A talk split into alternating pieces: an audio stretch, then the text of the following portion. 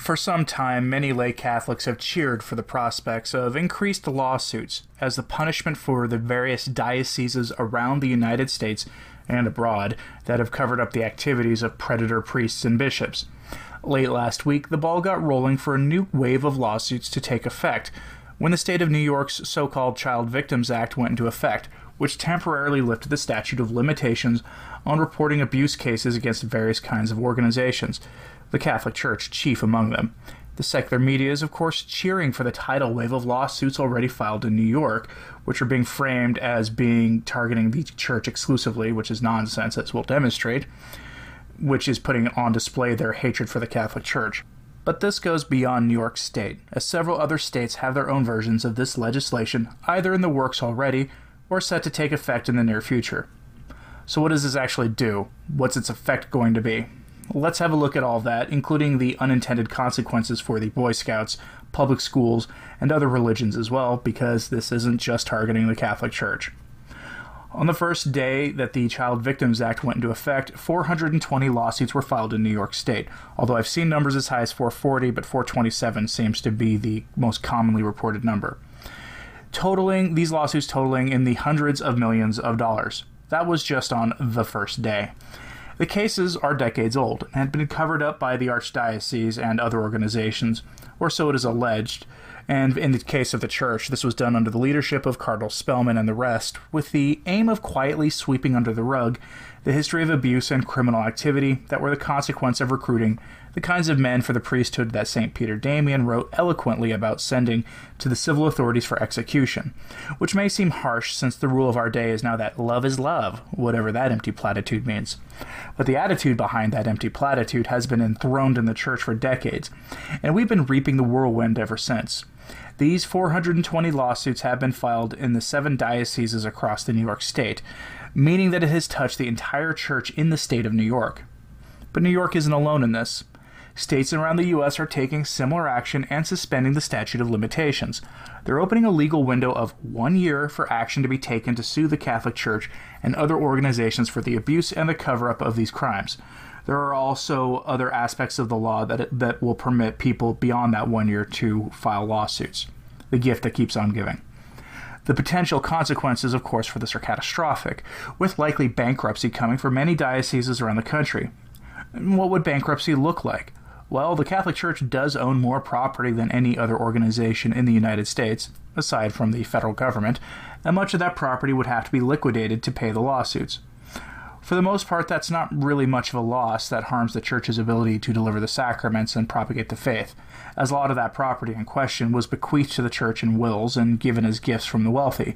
But these damages may not be limited to the liquidation of otherwise unused or relatively unimportant assets. If the lawsuits in question get large enough, we may see more parish consolidations, more parish closures. And of course, you and I know that the parishes that will be closed will have the more traditional priests and the modernist clerics who will often get to keep their positions of power.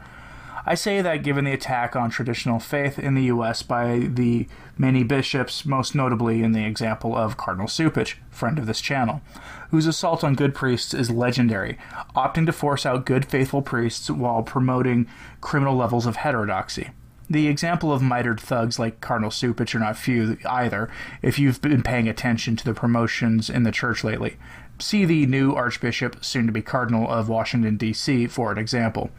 The rule today is that the faith will take a back seat to the false gospel of politics, and that will continue until the hierarchy is purged. But the Child Victims Act is spreading across the United States. More states are lifting the statutes of limitations. Many have done so already, and more lawyers, lawyers will get paid to sue the church. I'm actually one of the few not cheering for this, as the maniacs running the church are the ones responsible, and they won't face justice for their crimes, at least not earthly justice. The people who will suffer are the laity, the good priests in the dioceses, and those who rely on the various material services offered by the parishes that will probably get closed. That is the nature of how things work when modernists are running the show. They'll do everything they can to hang on to their power and their wealth. But all that aside, there is more going on here than meets the eye. As I said, the secular media is having a field day with this. Fringe revolutionary outlets like Democracy Now! Are jumping on reporting the story, and here's what they have to say. Headline: New York lawmakers behind Child Victims Act say it will transform trauma into real action. Now there's an unbiased headline. The Democracy Now! Article goes on to recount the basic details of the law, but frames the story in feminist empowerment, as the two legislators behind the law are women and survivors of sexual assault, though no, neither's experience has anything to do with the church from what I have gathered. What feminist empowerment has to do with this, other than feminism being the ideology of non serviam, is beyond my reckoning. But Democracy Now!, which can be charitably described as so far left they make Bernie Sanders look like a centrist, isn't alone in this kind of coverage either. Mother Jones, another bastion of the lunatic fringe, has a neutral-sounding headline, but it's accompanied, and I use that term in the Novus Ordo sense, by this image. Yes, those are altar girls, and using that picture has some rather unsaid implications in the nature of the abuse, which in reality was perpetrated by men against mostly teenage young men, which doesn't fit the bill for pedophilia or the narrative being promoted, but it does for something else that will remain unsaid. Cueing Pastor Jimmy Martin and his brand of toxic advocacy. The Mother Jones article nakedly calls this a partisan political issue, making the Party of Moloch out to be champions of lawsuits against the Catholic Church. It's an odd framing, given that the Party of Moloch had historically been, and still largely is, the political party of choice for nearly half of all Catholics today in the United States, and in prior years had been the party of choice for the laity in the U S.